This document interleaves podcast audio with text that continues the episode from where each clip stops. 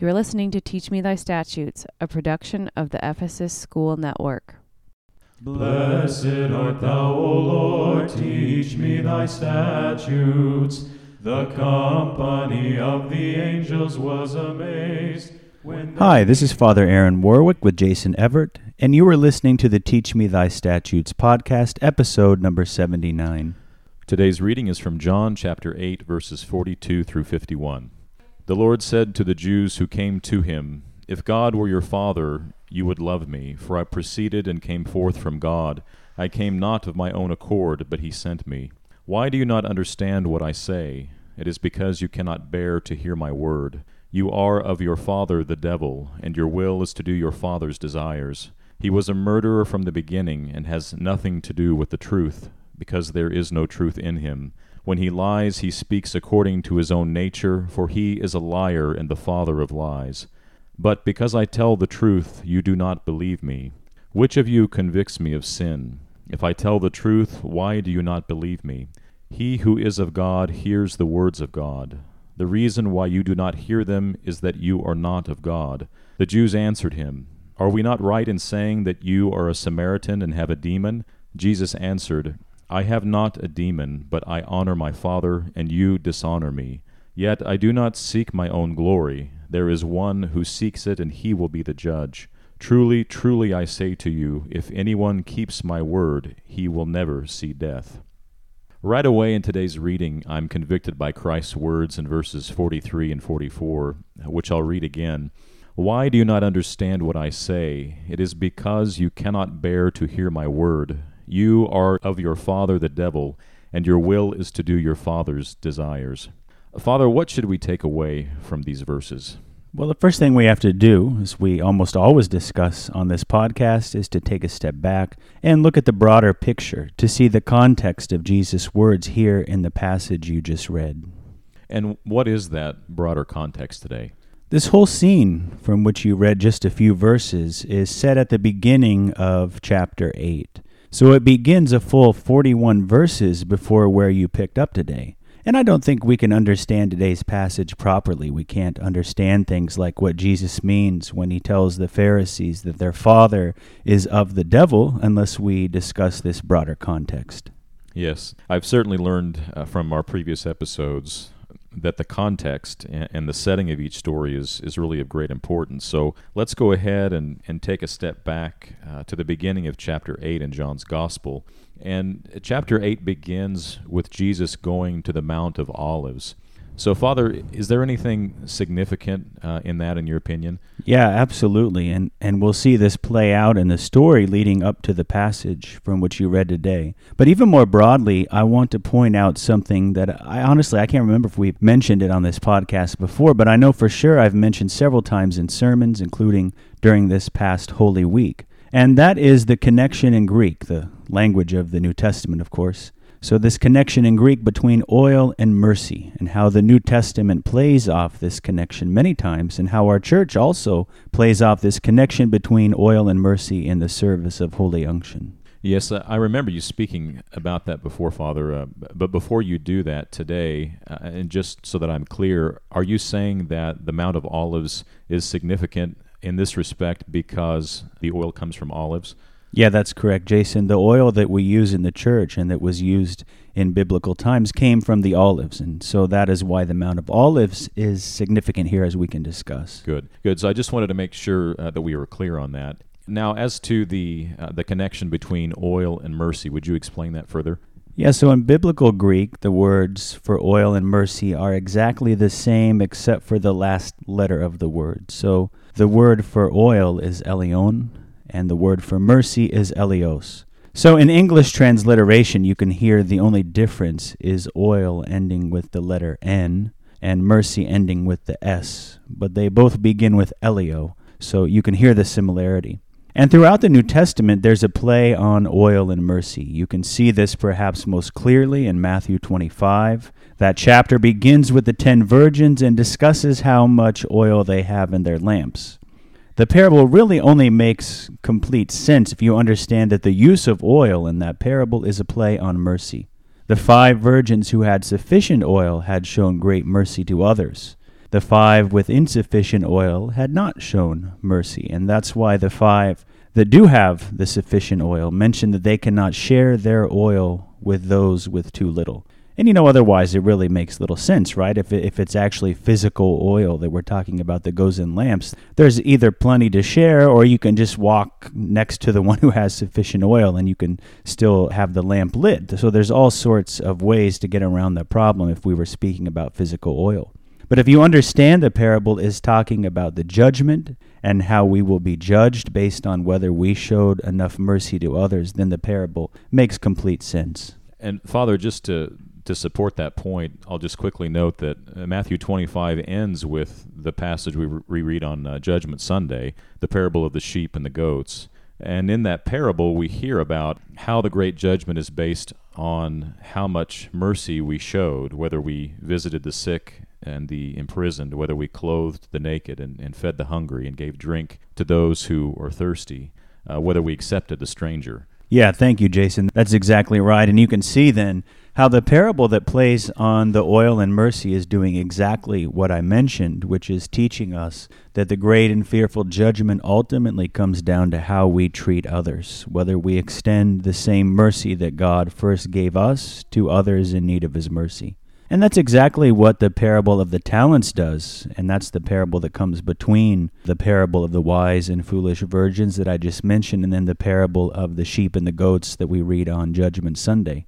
So I don't want to get too sidetracked because I want to get back to John 8. But suffice it to say for now that if you read the parable of the talents in Matthew 25 and you understand the talent, which was a form of money at that time, you know, not talking about whether you had talent to sing or were good at sports and those types of things that we think about talent today. But if you understand the talents as mercy, then you can see what's happening. The master gives his servants mercy in advance. And when he comes back to check on them, to judge them, to see what they've done with those talents, with that mercy that he gave them. The first two servants had gone out and multiplied the mercy, but the final servant kept it to himself. He buried it in the ground, and he's condemned because he did not spread the mercy that was first given to him by the Master to others.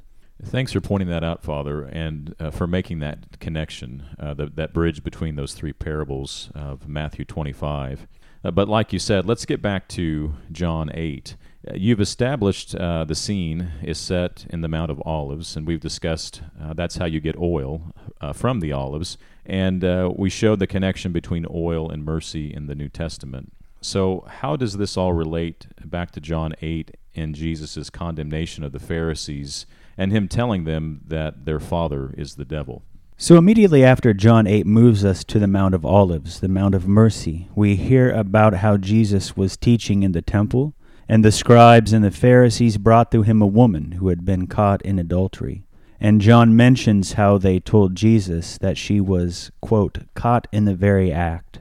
So, in other words, it wasn't just an accusation that was being made against her. People saw with their own eyes that it happened. There was no mistaking it. It's not some sort of a false accusation. And hopefully, we remember the story. You know, in a nutshell, Jesus shows mercy on this adulterous woman. Now, it's important to point out what the scribes and the Pharisees would have been thinking or implying in bringing this woman to Jesus. In the Mosaic law, in Leviticus 20:10, we hear, "If a man commits adultery with another man's wife, with the wife of his neighbor, both the adulterer and the adulteress are to be put to death." So, this entire situation, Jason, that leads up to the passage you read today is about the scribes and the Pharisees testing Jesus. They bring to him this woman who, according to their law, because of her adultery, being caught in the act of it, should have been put to death. But Jesus poignantly shows them this is not the correct path, this path of judgment and condemnation. Because, as St. Paul says, we are all guilty of violating certain aspects of the law, and therefore, according to that same law, we are all condemned to death and punishment by that law.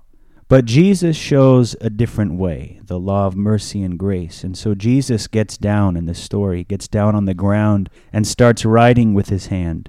And we don't know exactly what he writes, but it ends up with Jesus looking up, telling them, Look, if you're all not guilty of any sin, then go ahead.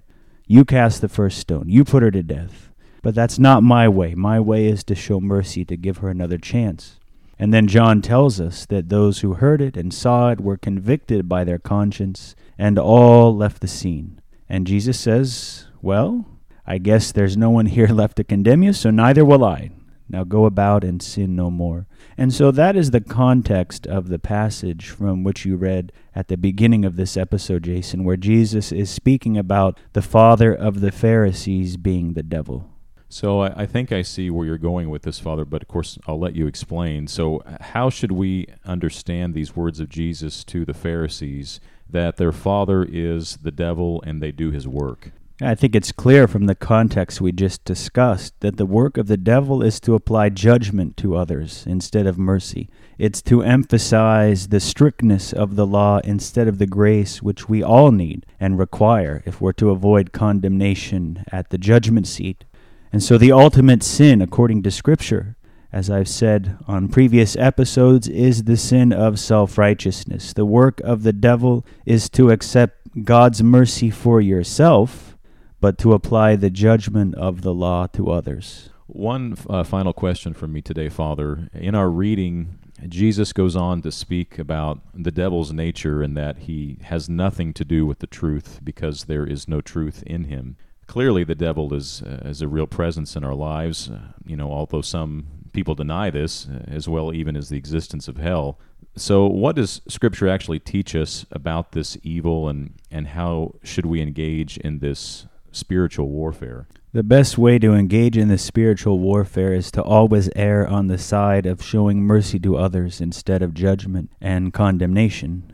And now there's always a balance. We can be discerning, of course, about how we help people who are close to us or who are asking for our help. What I'm saying does not mean that we justify sin, as some, including the Pharisees, would say we do by showing mercy. It means that our default position, even when we are helping to correct others who have fallen into sin, even when they have asked for our help, is to understand that we as humans are weak and susceptible to sin. So it's inevitable that others around us will sin, and we need to show them mercy, compassion, understanding. You know, we say in the memorial prayer, There is no one who lives and does not sin. And then speaking of Jesus, we say, Thou only art without sin. And if we truly believe that, then our default position should be, as Jesus' default position was, even though he himself never sinned, our default position should be mercy. As it says about Jesus in Hebrews, that he was made like us, fully human in every way, that he might become a merciful high priest. And let me conclude speaking about in engaging in this spiritual warfare by pointing us to the Lord's Prayer. And remember, we call it the Lord's Prayer because, because it's the prayer that Jesus specifically and precisely taught us to pray. And note some of the words in that prayer as they relate to our current discussion.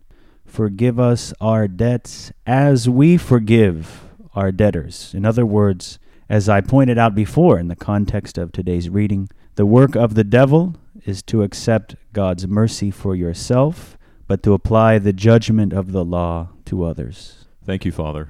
In setting the stage for our discussion of today's reading, Father Aaron began by pointing out that John chapter 8 begins with Jesus going to the Mount of Olives. And this is significant because of the many times in the New Testament plays off of a connection between oil and mercy. And these two words in Greek are identical except for the last letter. Oil is eleon and mercy is eleos. We then went on to note three different parables in which Jesus teaches us about the importance of mercy and the critical role it will play in the final judgment. With this understanding as the foundation for our passage today, we discussed another example of mercy found in John 8, in which Jesus finds himself surrounded by Pharisees who wish to test him with the adulterous woman. Rather than condemning her as the law would demand, Jesus shows them another way, the law of mercy and grace. And so, in telling the Pharisees that their father is of the devil and that they do his will, Jesus is revealing to us that the work of the devil is to apply judgment to others instead of mercy. Finally, we discussed how best to engage in spiritual warfare, in which Father advised that we always err on the side of mercy rather than judgment and condemnation. This does not mean that we justify sin, as we must strike a balance in our discernment, but our default position should always be that of mercy. For the work of the devil is to accept God's mercy only for ourselves and apply the judgment of the law to others. Thank you for listening to Teach Me Thy Statutes. We hope you tune in next week for a new episode. Alleluia, Alleluia, glory to thee, O God. Alleluia, Alleluia, Alleluia, glory to thee, O God, O our God and our hope, glory to